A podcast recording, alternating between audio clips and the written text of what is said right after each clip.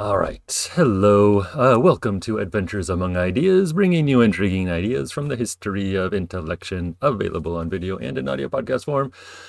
Hold on to your hats today, folks, because as you can see from my shirt, if you're watching the video, today we're talking Peterson. Actually, I'm going to say a little about uh, a little bit about a book I was a contributor to called Jordan Peterson Critical Responses. Uh, the book came out in January from Open Universe. I think that used to be called um, Open Court Press, which is part of Carus Books. It was an, uh, edited by Sandra Woien, if I'm pronouncing her name right, um, a professor at Arizona State University. I just got my copy a few weeks ago. Make sure you can see this if you're watching the video. It's got my copy um, a few weeks ago. It's got a um, forward by Michael Shellenberger, which is kind of cool. And um, yes, the back has a picture of God giving life to lobster, which is um, a nice touch. Uh, so yeah, lots of great contributors. I'll talk a little bit about what's in the book and just my experience of it.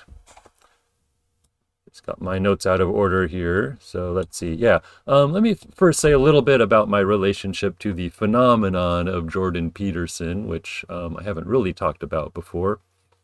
Um, I actually discovered Peterson's work around the same time that he started to become famous, around uh, 2015 or 2016 or something in there. I was doing a lot of uh, research on ancient myth and religion, and this was basically an extension of my graduate school research.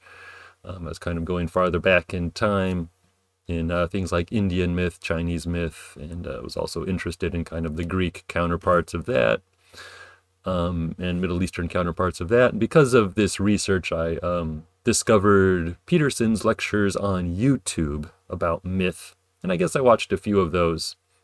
Um, it was maybe in September 2016, uh, if you know your history, that uh, Peterson, you know your uh, pop culture history, that Peterson made his uh, infamous videos about Canadian Bill C-16.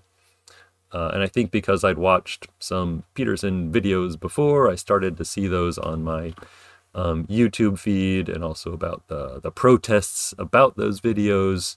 And uh, yeah, so um, I don't think I have actually watched all of the C16 videos, but I did watch a couple of the the protest videos. I don't know; it's not my uh, not my field. But anyway, uh, Peterson started to become internationally famous. Of course, at that time, he was already kind of well known before then. Um, and I started to follow him a bit more closely. Um, I was always impressed by Peterson's, I would say, oratorical skill and by the subtlety of his approach to complicated issues. His way of discussing a problem is generally very, uh, very what I would call dialectical. Uh, he kind of circles around issues, pointing out the different variables involved, and shows how the way to resolve the problem is not so clear as we might think or we might want, we might hope. So you don't necessarily get um, a solution to a problem when Peterson talks, but you at least gain a new appreciation for the subtleties of the problem, whether it's um, you know gender or um, whatever, some political issue. Um, of course, he does have uh, certain positions he feels feels very strongly about, perhaps even dogmatically about.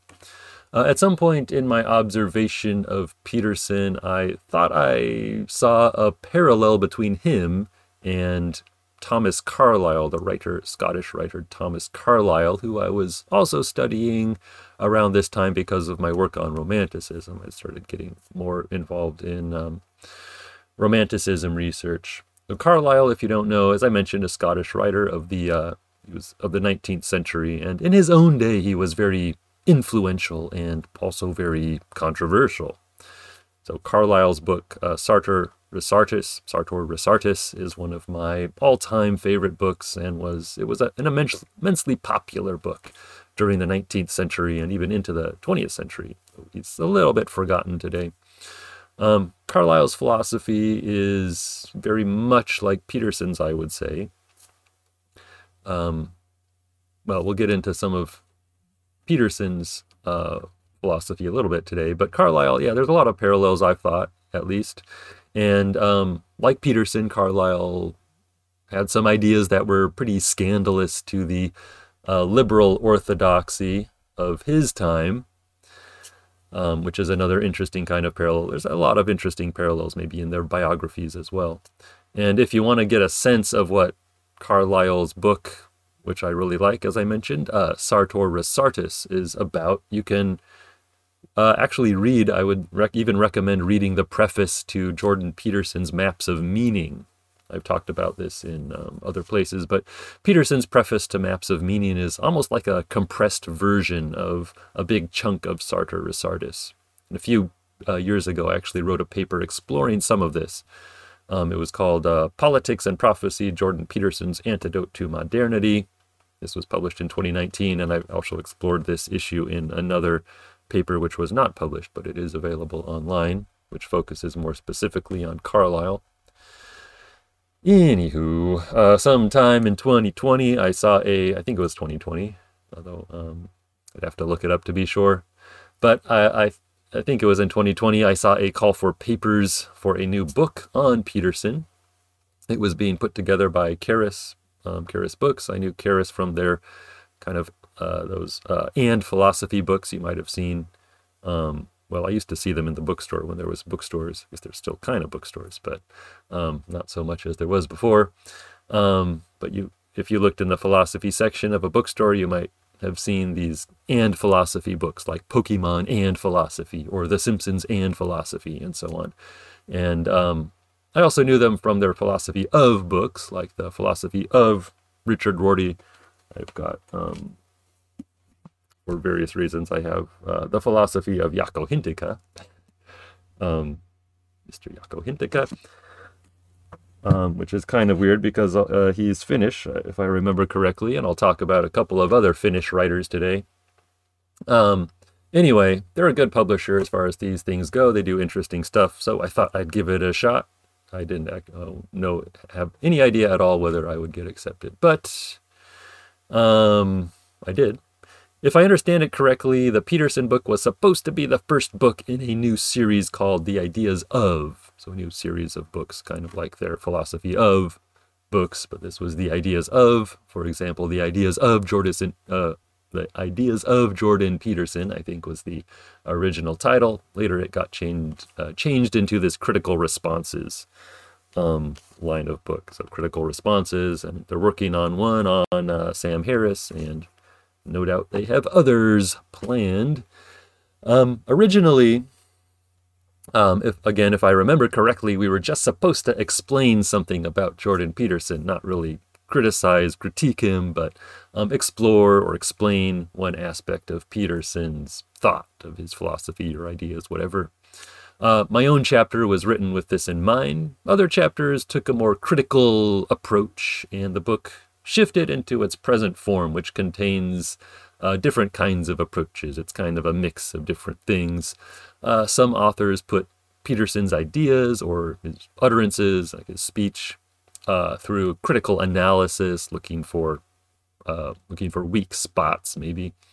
Uh, other draw- authors draw parallels between Peterson's ideas and those of others, and uh, some authors such as uh, yours truly, just attempt to explain, basically explain one of Peterson's theories or ideas.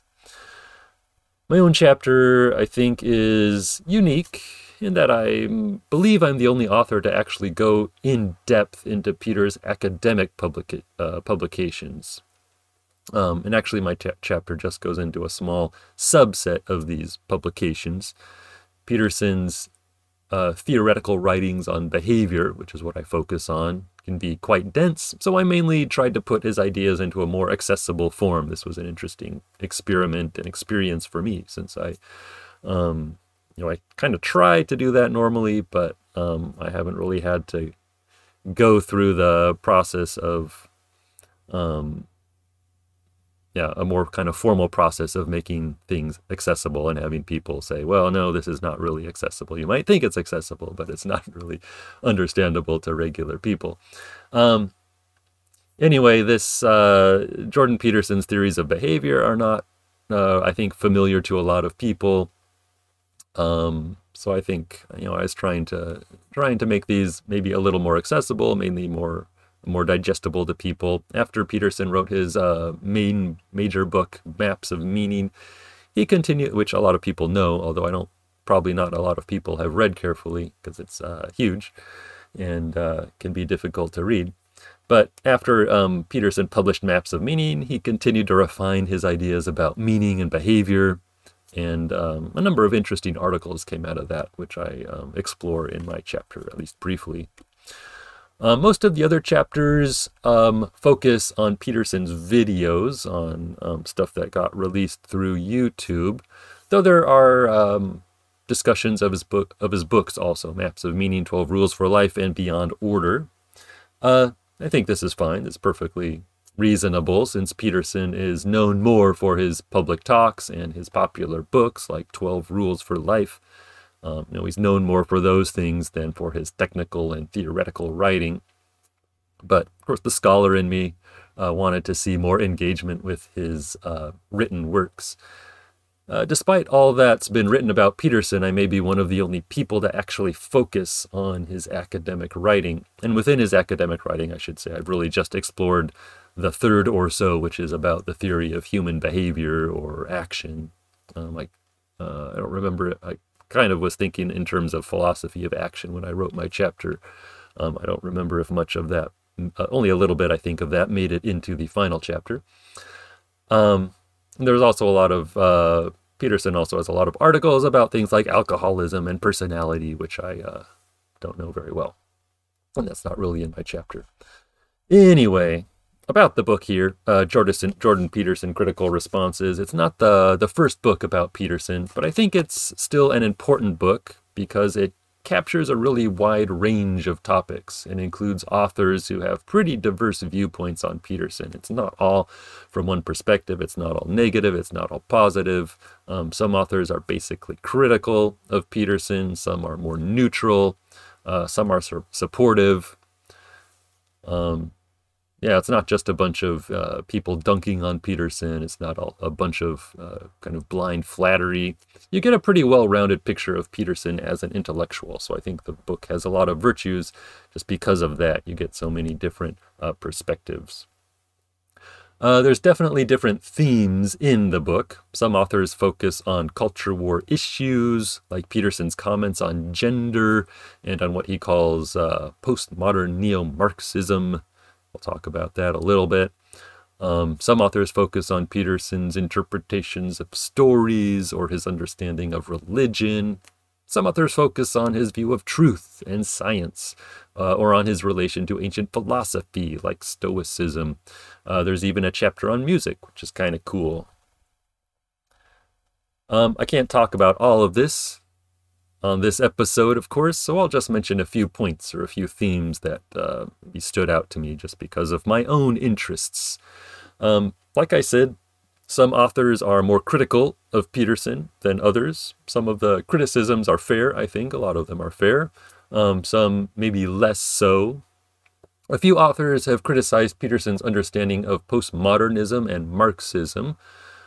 Um, this criticism has been haunting Peterson for a while now, really, and I think it's pretty fair. But also, to be fair, postmodernism and Marxism are not really his specialties, although he studied uh, the Soviet Union quite a bit in that history. I think the kind of modern um, non Soviet versions of uh, Marxism and postmodernism are not really um, the world he lives in. so, um, but he talks about postmodernism and Marxism because they uh, seem to be involved in the problems faced by the university, but they're obviously um, things he hasn't researched as much as other things where he's more specialized.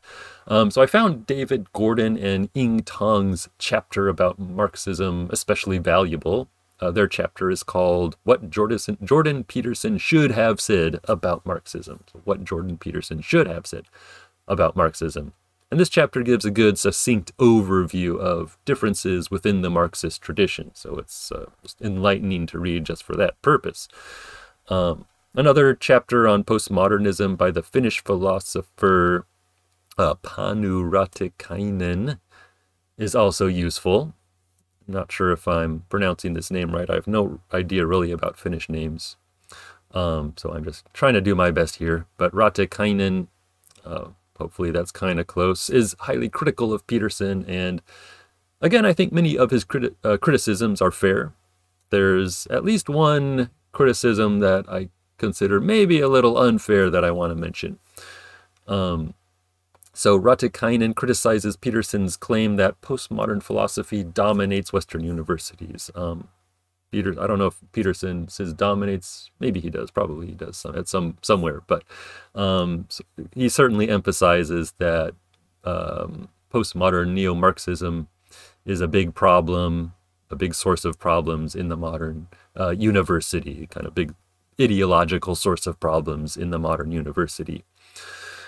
Uh, Raatikainen tries to, I think, disprove this or show this is not so correct by referring to a well known survey of academic philosophers. This is the Phil, I forget what it's called now, but there's a Phil Papers website that um, does a survey every so often of philosophy of philosophy professors. Um, and so Raatikainen is referring to this. Uh, now, I don't know how it is in Europe, but in North America, I would say the last place you would look for postmodernism or for Marxism in philosophy is in actual philosophy departments. At least in North America, as far as I'm familiar with, you would look for these things in uh, language and literature literature departments, actually, and in places maybe like cultural anthropology and sociology, cultural studies, gender studies, um, and departments like that as I've talked about in other episodes, deconstructionism, deconstructionism, which is uh, related to both postmodernism and Marxism. Right, Derrida was uh, kind of a figure referred to in a lot of postmodern uh, writings, and he also um, had a certain kind of relation to the writings of Marx.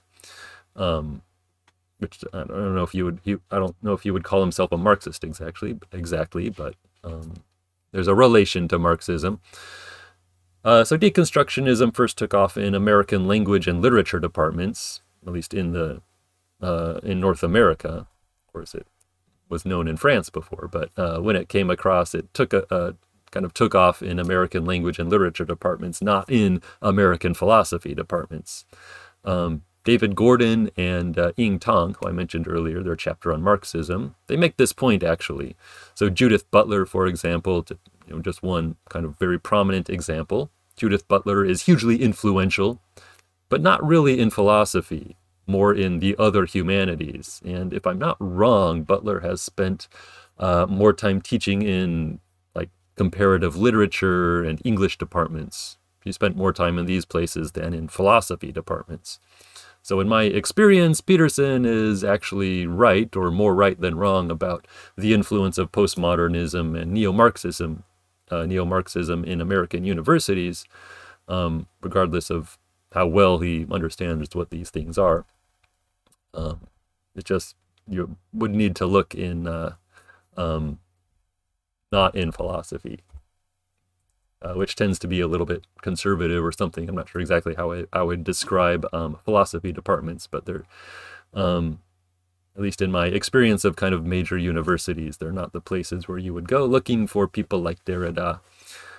Um, moving on, though, um, I'll briefly mention a topic I talked about last week, which is interpretation, one of my uh, recently favorite topics. uh, as I mentioned in that episode, I mentioned this book already in that episode a little bit.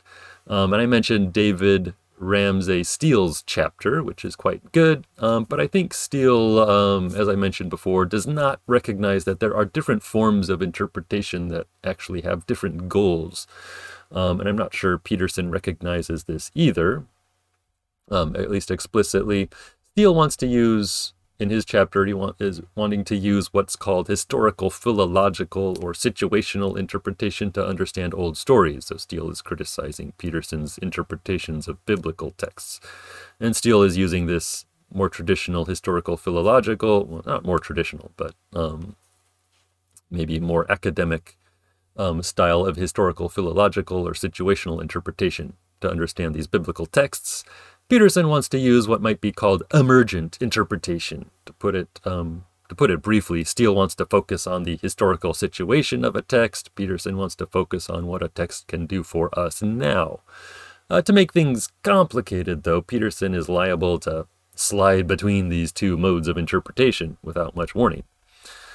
Uh, but you can I talk about this a little bit more in my uh, previous episode on the two was it the two kinds of interpretation I think. Uh, so uh, Ron Dart, another of the authors in this book, Ron Dart, in his chapter which is called Biblical Lilliputians Meet Gulliver, gives a more sympathetic interpretation of Peterson's biblical interpretations, and he shows how Peterson's use of the Bible is itself in a long tradition. So the Bible has always been used as a basis for what I've called, um, after Morris Peckham, uh, emergent interpretations. Interpretations not to gain knowledge about the past, uh, but as Dart puts it, uh, interpretations for for soul transformation and character formation. So it has a different kind of goal than academic, historical, philological interpretation.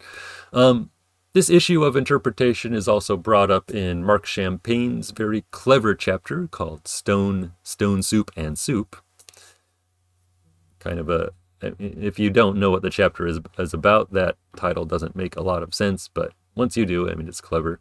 Um, this is based on the, so his chapter is based around the old story about making stone soup, which I kind of had forgotten about and then got a kind of a blast from the past. Um, this is a story about a poor traveler who convinces a village that he can make soup from a stone. Um, I actually remember performing this when I was, I think, in elementary school or something. Uh, we had to do this in class. Um, and as the traveler starts to make the soup, he makes comments about what spices or vegetables might improve the taste, and uh, the villagers give them to him. The joke, of course, is that the soup is not literally made from a stone. The stone is kind of the starting point, kind of the social object that allows the soup to get made. Uh, Champagne argues that Peterson uses biblical texts in this way. He's making stone soup, in other words, or what I've called an emergent interpretation of a biblical text. Uh, Champagne also argues in his chapter that we can make soup without the stone. We can learn to make stoneless soup, just make soup, uh, meaning that we can build a culture on a uh, foundation of non biblical, non supernatural stories. And I think Sam Harris has made a similar, similar um, kind of argument.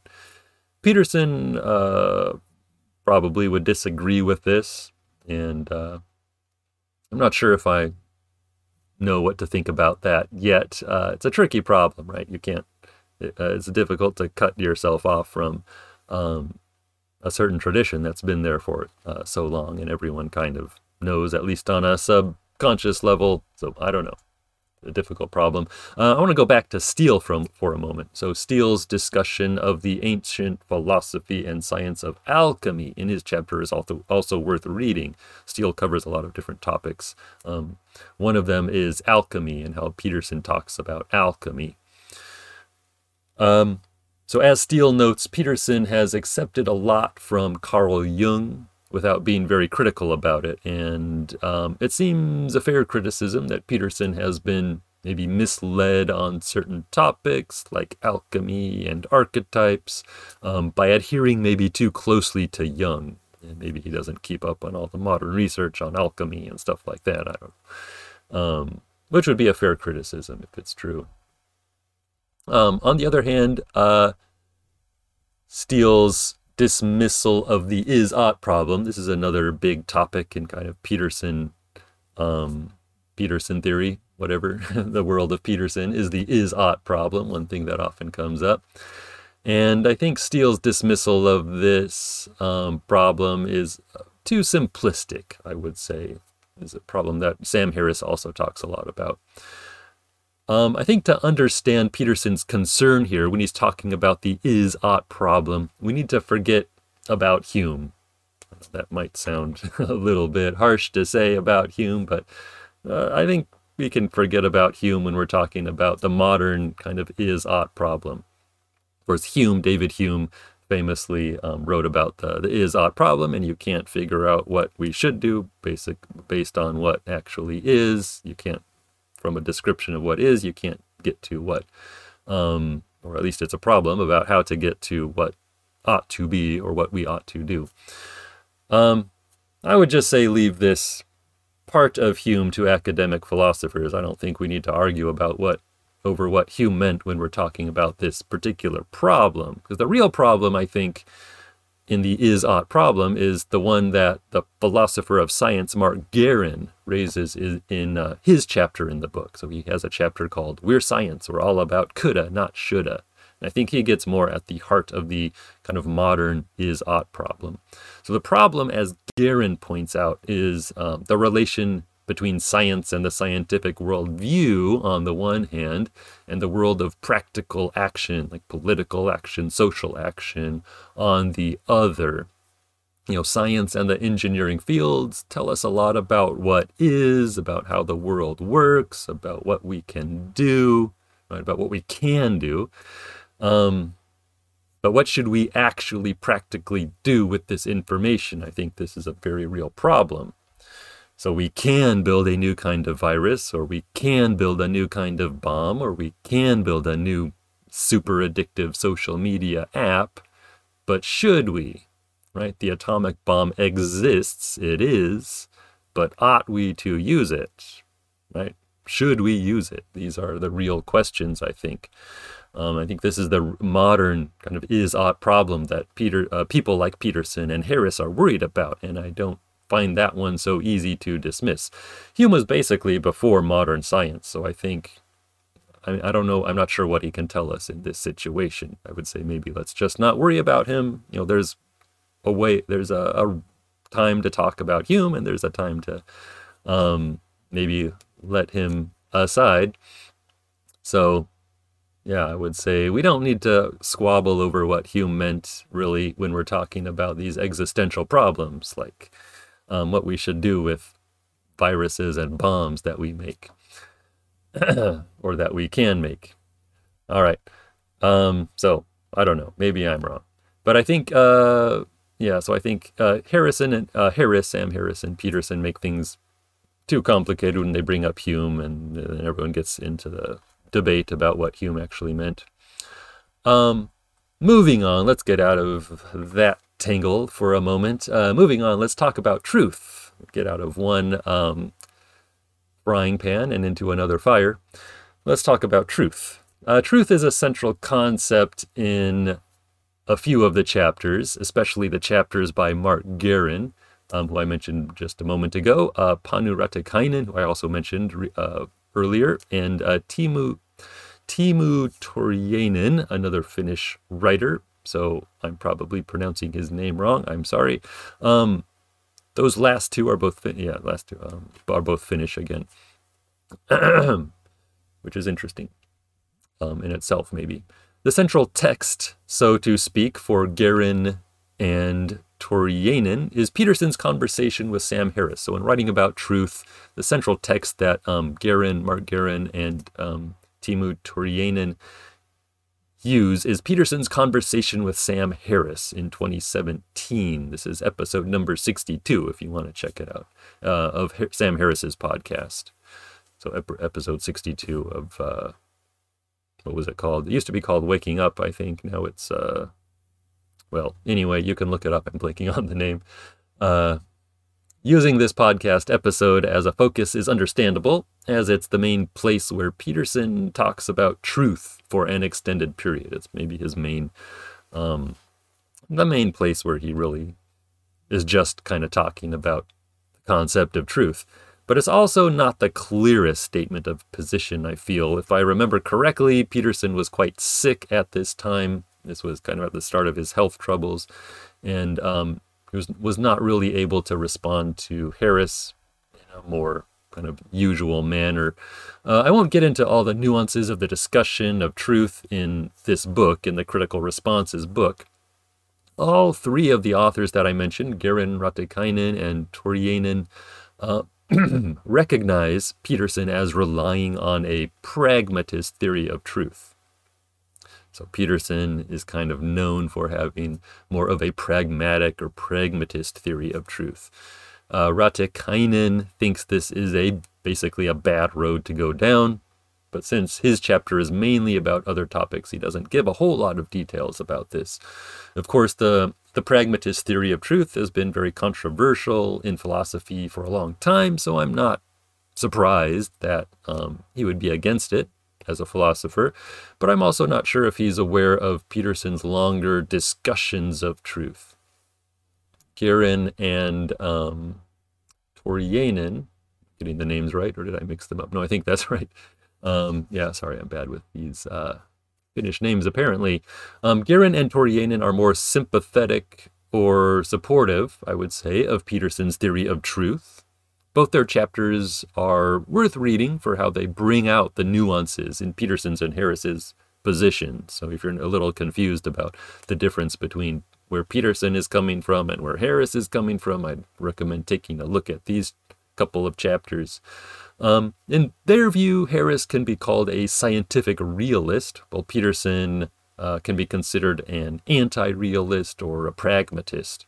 Without getting too much into the weeds here of what all this means, uh, realists see truth as mind independent. So truth is true regardless of whether there's anyone there to know that it's true.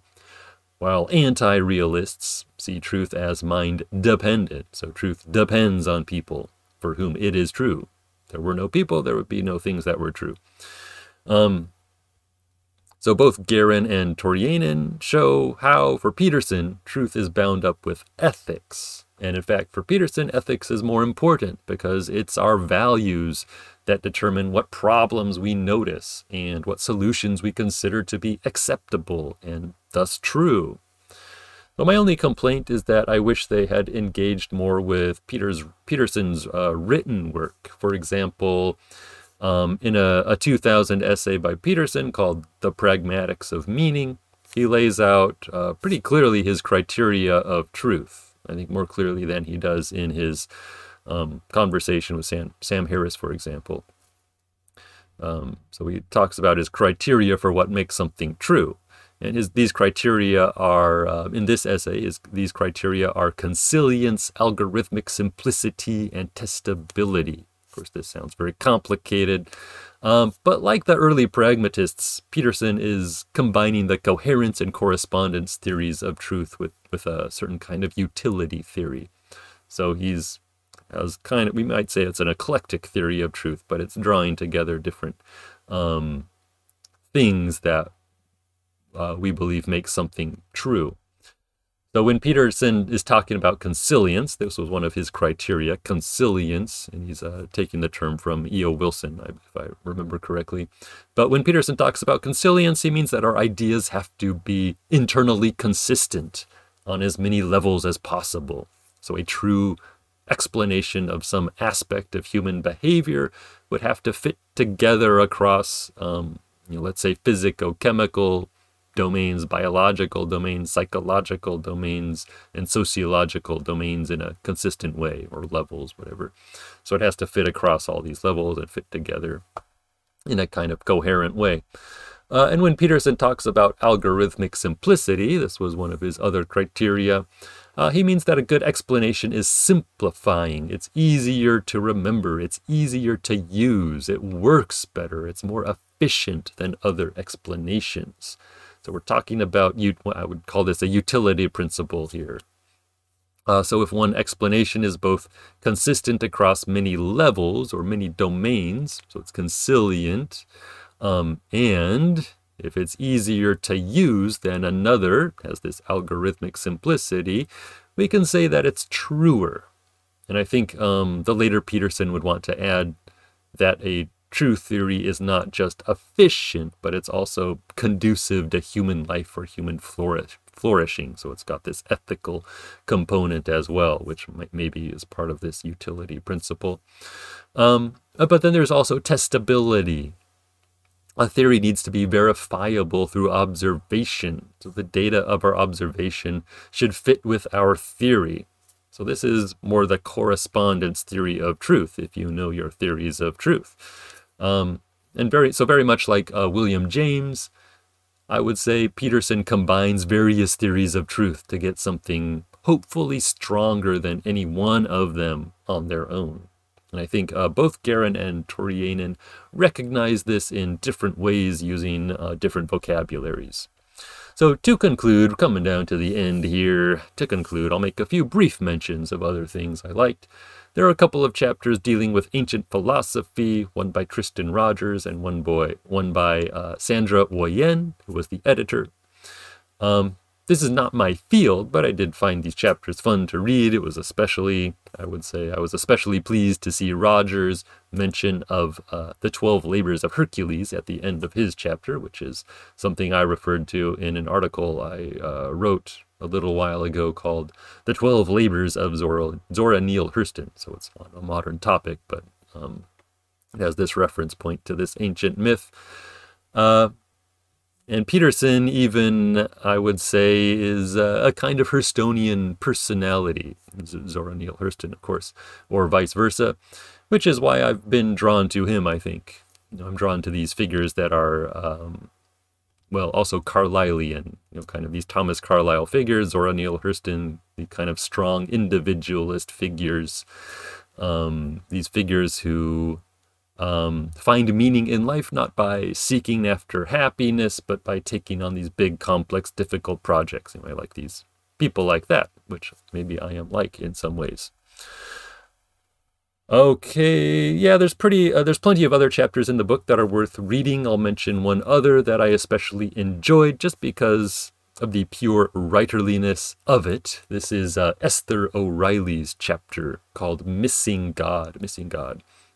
Um, I think this is also an important chapter in the context of the book because you know it gives us the best picture of Peterson as a suffering and conflicted human being. If you read the book after you get through all these debates about truth and neo Marxism and postmodernism and biblical interpretation and gender and feminism, uh, I would recommend reading again Esther O'Reilly's chapter just to remind yourself that we're dealing with a real person here, a real person with um, you know his ups and downs and problems and so on. All right, but that's all I have today. Uh, have for today. Hopefully my uh, voice is coming through okay. It's a first week of uh, the semester always messes up my voice a little bit. So, anyway, hopefully it wasn't too rough, but thanks for listening and have a good one.